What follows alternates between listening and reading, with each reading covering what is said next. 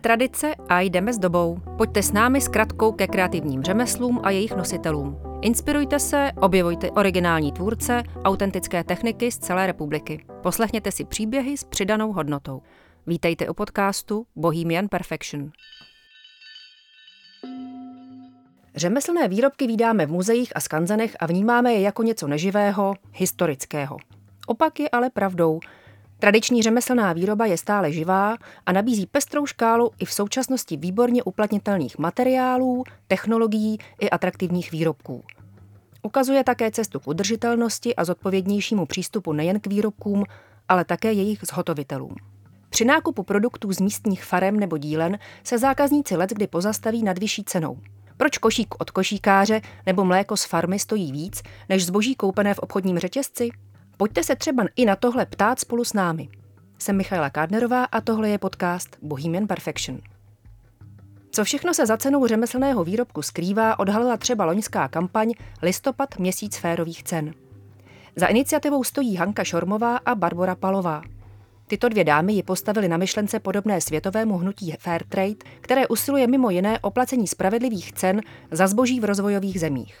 Hance a Báře jde ale o Českou republiku a zdejší drobné živnostníky. Co to vlastně férová cena je a co se do ní promítá a o tom, proč podporovat kreativní drobné živnostníky a jejich malý biznis s velkým srdcem, si budeme povídat s iniciátorkou akce Hankou Šormovou.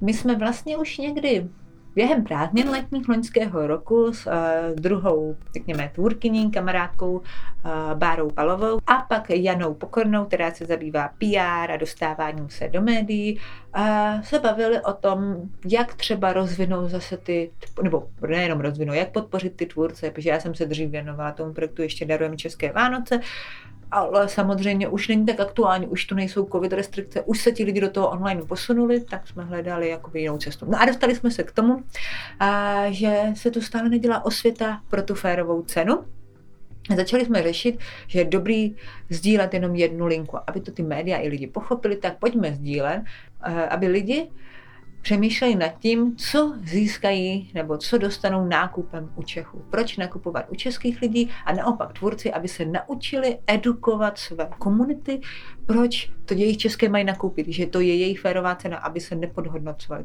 A ta iniciativa chtěla stmelit lidi, vytvořili jsme stejný vizuální brand na Instagramu anebo i Facebooku, by mohli potkávat takové písmenko F, jakoby férová cena v kolečku a u toho byl vždycky obrázek produktu a šipky, které vám říkali, co se skrývá za tou férovou cenou.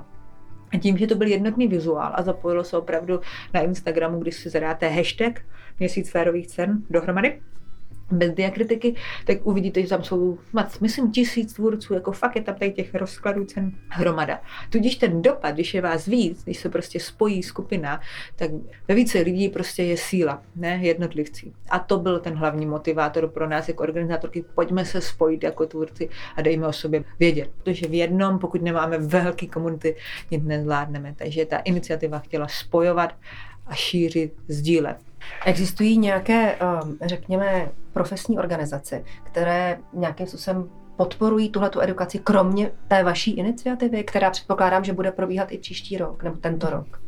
Eh, uvidíme. Tak nad dalšíma rokama zvažujeme, že bychom vždycky vypíchli něco jiného, co pálí tvůrce, že bychom neopakovali pořád dokola to stejný.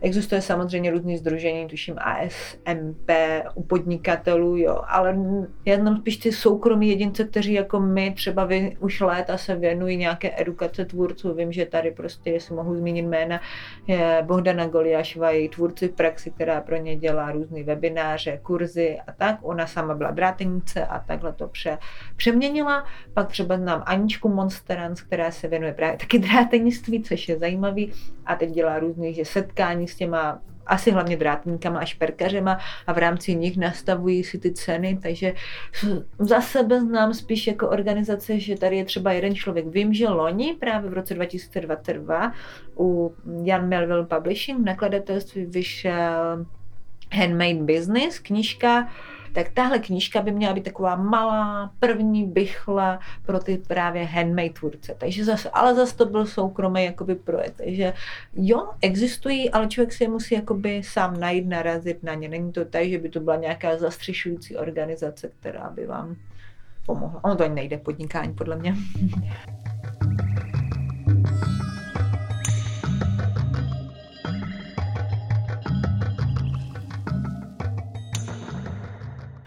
Narazili jsme na Small Business Saturday. Mm-hmm. A prosím, řekněte nám, co to znamená, co to je a jestli je to třeba i cesta pro uh, naše české uh, tvůrce, jak podpořit své podnikání. Mm-hmm.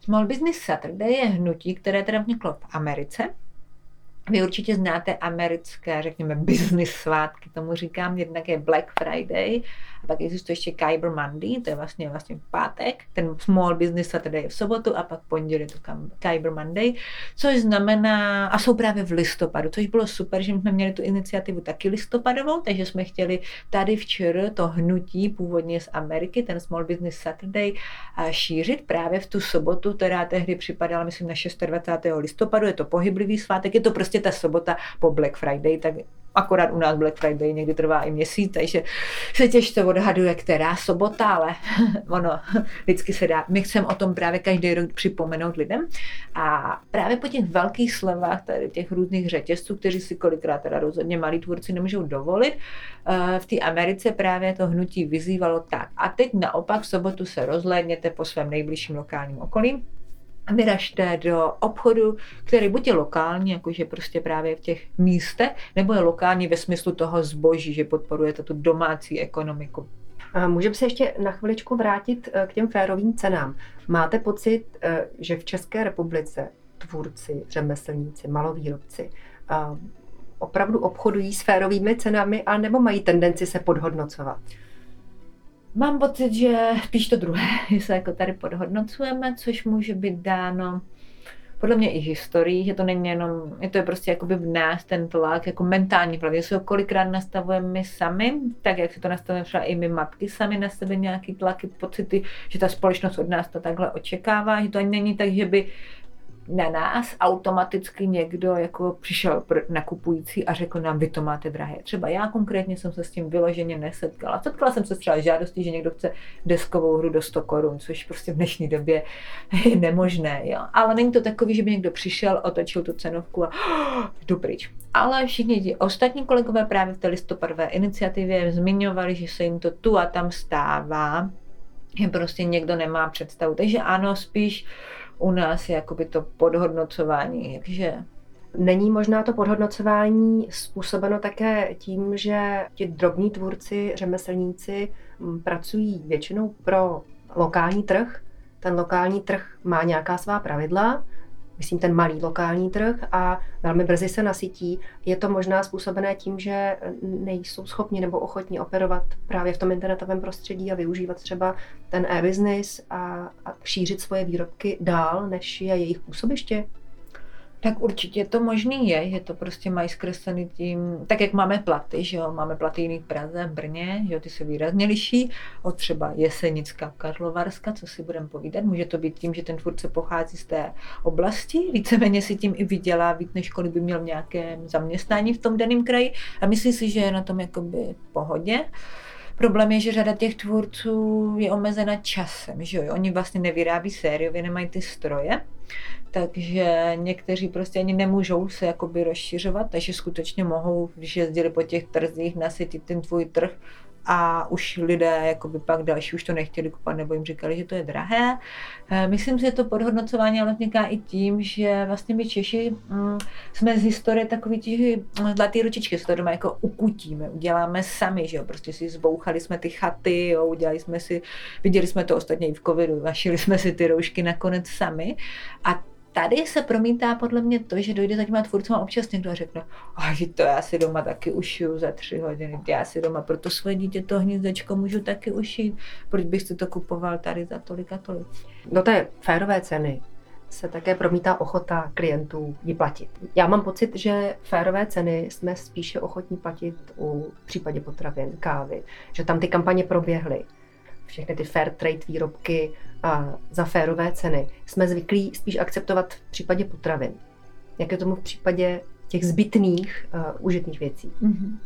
Tak je nutno říct, že iniciativa teda probíhala v listopadu, což vrcholí vánoční nákupy, takže samozřejmě se nakupovalo víc. Druhou věcí, co jsme vlastně chtěli upozornit iniciativou, je, že nemáme za každou cenu jenom nakupovat u Čechů, to je právě důležité říct, ale tu a tam jakoby uvědomit si, co je kvantita, co je kvalita. Nevím, kdy se to zvrtlo. Určitě ještě za mého dětství bylo běžný mít pár dárků třeba na Vánoce a nebylo to toho dostat co nejvíc. Já řeknu, jak to mám říct, aby to neznělo. Nechci nikoho urážet, ale že třeba dneska vidím, i tím, že se pohybuju třeba v hračkách, že se nakupuje třeba 20, 30 dárků pro jedno dítě aby jich bylo 20-30 vyloženě, aby tak ještě jednu tuto drobnost, která se sice rozbije, ale to nevadí. Když to kvantita, že se koupí dva plnohodnotné, více generační, ať, ať už ne ty dárky jenom pro děti, ale i pro ty dospělé, tak nějak jako mizí hledat tu přidanou hodnotu. A toto jsme chtěli ukázat. Ani jako jsme nechtěli těm lidem eh, říkat, nakupujte jenom od Čechu, že to samozřejmě nedává smysl, že tady se nevyrábí zdaleka všechno, takže my už nejsme nechci říkat soběstační, ale prostě ano, nejsme jakoby soběstační, že u nás nakoupíte všechno jenom české a vyrobené, to je důležité, že ten materiál výroby je český. To. Samozřejmě tady nemáme nic daleka eh, tolik druhů stromů a různý naproutěný košíky toho proutí, to ani nejde, ale zamyslet se nad tím, nad tou kvantitou, nad kvalitou. A to se nám lidi jakoby ozývali, že toto s něma třeba docela rezonovalo, si uvědomit, že život není jenom o tom konzumu, ale předvážně o tom dát někomu něco od srdce, něco s přidanou hodnotou a klidně jenom jeden, dva kusy a koupit si ještě ty zážitky.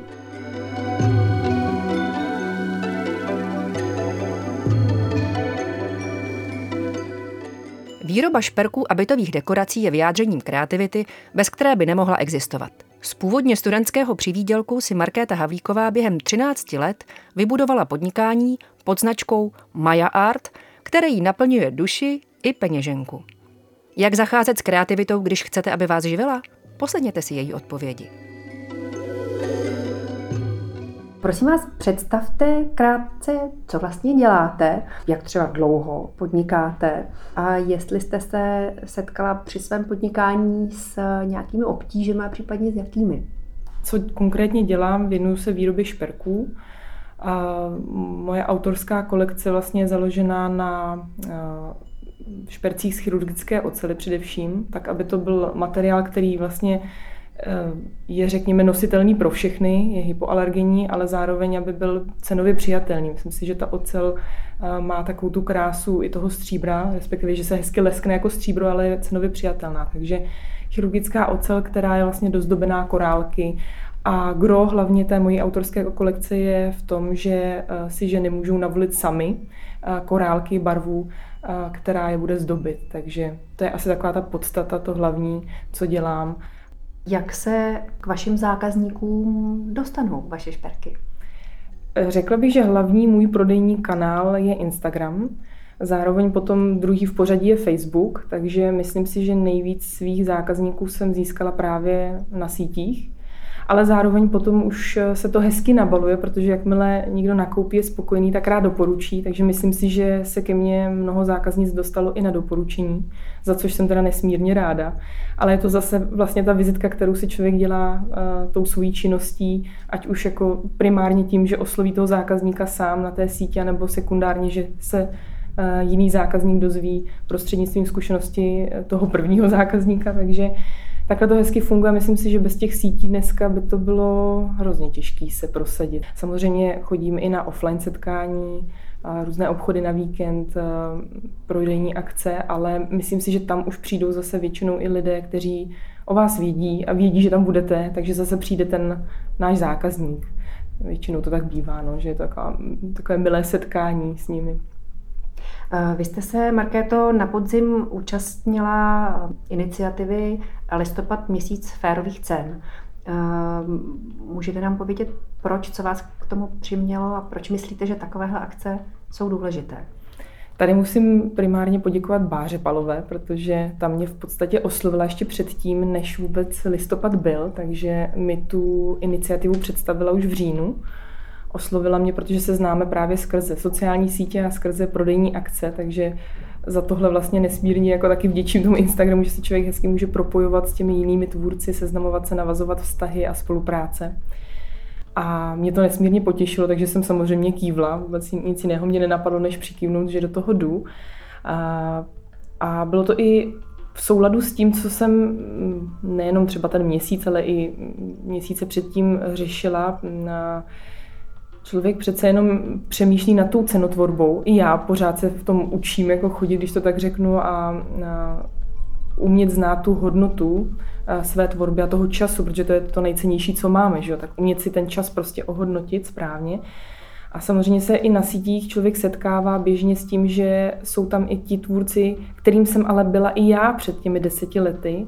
Tvůrci, kteří prostě to mají jenom jako koníček, nemají svoji živnost, nemají třeba ani e-shop a to jsou všechno finance, které musí v té ceně být započítány.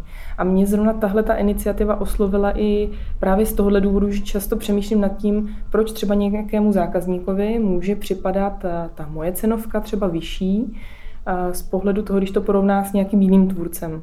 Řekněme věc, kterou e, neřadím třeba do svých autorských kolekcí, nějaký šitý prstínek. Mně se totiž stalo pár měsíců zpátky, že jsem svůj autorský teda vzor, který jsem si vymyslela, najednou viděla na jiném prstínku od někoho jiného. Samozřejmě nebylo to nic příjemného, došlo mi hned odkud vítr vane, že prostě někdo u mě ten prstínek viděl a oslovil někoho jiného, kdo mu to udělá, řekněme, za nižší cenu. A chápu samozřejmě proč. Ne všichni máme prostě tolik finančních prostředků, aby jsme si to mohli dovolit, koupit si prostě věc, která pro mě v tu chvíli je dražší. A takže na jednu stranu to chápu, ale z druhé strany jsem si říkala, jestli vůbec ten zákazník chápe, proč já to mám za tuhle cenu a ten druhý za jinou, za nižší.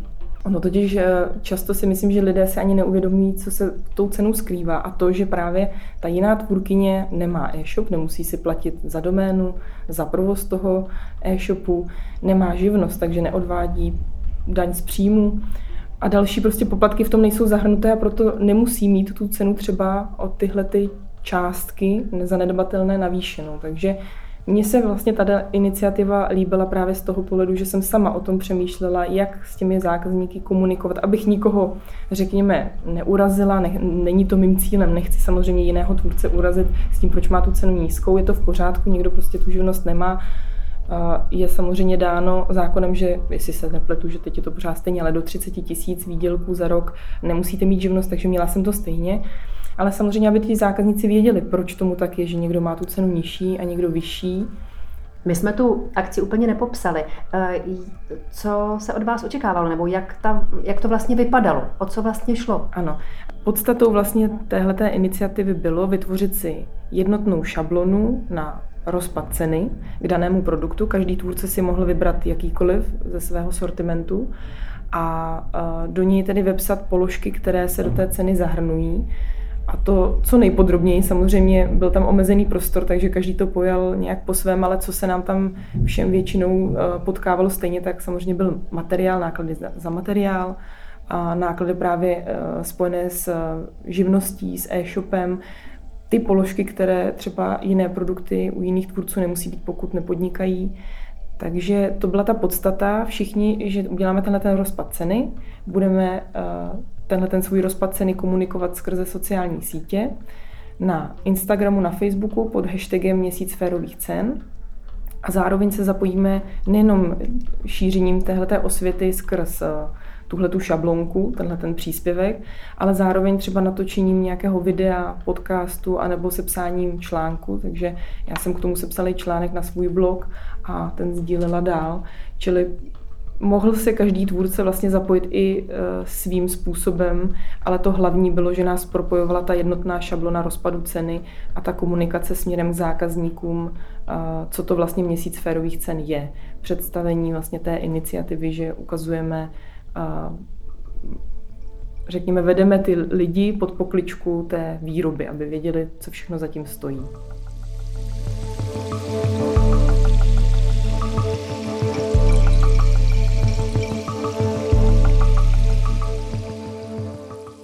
Co odlišuje ty lokální výrobky podle vás od těch, řekněme, běžně dostupných nebo z velkou obchodu? Určitě tou přidanou hodnotou eh, je právě to navázání emocí s tím tvůrcem, protože když si koupím nějaký produkt přes AliExpress někde z Číny, tak vlastně vůbec nevím, kdo zatím stojí, kdo to vyrobil, komu teda tím dávám vydělat a vím jenom, co tím získám. Získám prostě jakousi věc, kterou jsem někde koupil, ale tady, když si koupím ten daný produkt od českého lokálního tvůrce, tak většinou, i když to bude firma o více lidech a nebude to samotný jeden tvůrce, tak eh, budu vědět, kdo zatím stojí. Když dám příklad třeba Vasky Boots, tak tam taky vím, kdo je majitelem té firmy, byť už je to větší firma není to jenom jeden malý podnikatel jako já. Ale vím, kdo to zatím stojí a to se mi prostě líbí na tom. Ta přidaná hodnota toho, eh, té emoce, kterou vlastně si můžu s tím produktem spojit. A to vedlejší samozřejmě, to, je jedna věc, ta ekonom, emoční a druhá je ta ekonomická, kdy samozřejmě vím, že zůstane a, ta daň z příjmu v podstatě v České republice a podílím se tím na růstu HDP České republiky. Ale nechci zabíhat samozřejmě do ekonomiky, chci tím jenom říct, že i tahle myšlenka tam u někoho třeba může být. Co byste doporučila těm, kteří třeba přemýšlejí o tom, že by eh, se vrhli do takovéhohle podnikání, eh, co si vždycky přáli eh, a čeho byste se třeba dnes vyvarovala svědomí těch zkušeností? Asi první věc, kterou bych doporučila, tak je určitě nebát se do toho jít udělat to prostě hned. Samozřejmě každý jako máme nějaké strašáky a to samozřejmě jsou hlavně ty existenční otázky, takže a na mě se teda v tu dobu v roce 2018 všichni dívali jako na blázna, když opouštím svoje místo a ve školním systému s hypotékou na krku, kdy jsem teda byla sama, táhla jsem to sama a řekla jsem, já jdu podnikat a dávám výpověď a neměla jsem jinou práci. Prostě jsem si řekla, jako hůř být nemůže. Věděla jsem, že se někde uživím, že i kdybych šla někam na nějakou brigádu, že to zvládnu prostě. Takže asi překonat tenhle ten strach z toho, co bude, prostě do toho jít, protože nic horšího, než že se vrátíte do těch kolejí zpátky, se vám nestane. Jednou můžete litovat jenom toho, co jste neudělali, než toho, co jste udělali. Takže to je asi první věc, kterou bych každému doporučila udělat to hned, na nic nečekat. A druhá věc, kterou bych já třeba udělala jinak, než před těmi pěti lety, tak eh, rovnou se už eh, opravdu propojovat i s těmi ostatními tvůrci a čerpat inspiraci a, a ne jako nápady na tvorbu, to ne, ale myslím tím inspiraci z hlediska právě vedení toho podnikání od jiných tvůrců, že jsem v tu dobu tak nějak si jela po své linii a nesledovala uh, moc jiných tvůrců, neinspirovala jsem s nikým, se moc neznala. A až když jsem tohle prolomila, že jsem se začala seznamovat, tak vlastně teprve potom se, řekněme, začaly hýbat i ty ledy toho, že eh, člověk třeba začal i víc prodávat, protože se prostě propojí ti vaši zákazníci a tím, že se seznámíte s tím tvůrcem, tak vám třeba může i přivést nějakého nového zákazníka, protože eh, s vámi prostě komunikuje i ten vztah na těch sítích a sdílí ho. Takže tohle bych dala hned jako další, co bych já udělala asi jinak. A jinak bych určitě doporučila hlavně i tu konzistentnost. Tam bych řekla, že jsem chybu neudělala, že konzistentní jsem celých těch pět let třeba toho podnikání, ale vím, že je spousta lidí, kteří třeba to vzdají po nějakých nezdarech, takže to je další takové třetí možná doporučení, zůstávat konzistentní v tom, co dělám a věřit si, mít to v tom mindsetu prostě tak nastavené. Já vím, že pro někoho to může znít až tak jako kliše, takový jako růžový obláček, na kterém si plujete, ale tak si ho nenechte prostě sestřelit, když to tak řeknu. Prostě vnímejte to tak, že každý to má jinak, může o tom přemýšlet jinak, ale vy prostě musíte sám sobě věřit a vědět, proč to děláte. Takže klidně si na tom růžovém obláčku plout a a věřit tomu, co děláte. No. To je asi takové jako další, protože kdybych měla poslouchat okolí, tak bych samozřejmě ani tu výpověď nedala. Já jsem prostě si opravdu natolik věřila, že to chci, že jsem to prostě udělala a to je dnes jako, nelituju. Tak, dneska, dneska toho rozhodně nelituju, protože mě to vlastně přineslo do života všechno, všechno, co jsem chtěla, teda musím říct, zní to opravdu zase, tak až jako americký film, ale já si myslím, že je to opravdu jenom o tom nastavení mysli. Většina malých výrobců a podnikatelů vkládá do svých drobných živností velký kus srdce. Odměnou za práci je jim často spokojenost zákazníků víc než třeba finance. To je sice skvělé, ale ekonomicky často na hraně. Konkurence sériově vyráběného zboží, ale i produkty tvůrců, pro které je výroba koníček, tlačí ceny těchto malých podnikatelů hodně nízko. Právě oni však tvoří důležitou součást české ekonomiky, třeba i z hlediska tvorby pracovních míst. Jsou ale velmi zranitelní. Iniciativa Měsíc férových cen měla možná ještě širší dopad, než si zpočátku její iniciátorky mysleli. Přiměla tvůrce více přemýšlet o cenách, inspirovala je k loajalitě, k propojování. Jejich potenciální zákazníky pak přiměla uvažovat, co a proč chtějí a co opravdu potřebují a co z toho si koupit a kde. Za utratit své peníze v obchodních řetězcích nebo nákupem podpořit třeba lokální výrobce. A možná také o tom, že podporou místních výrobců děláme v konečném důsledku službu sami sobě. thank you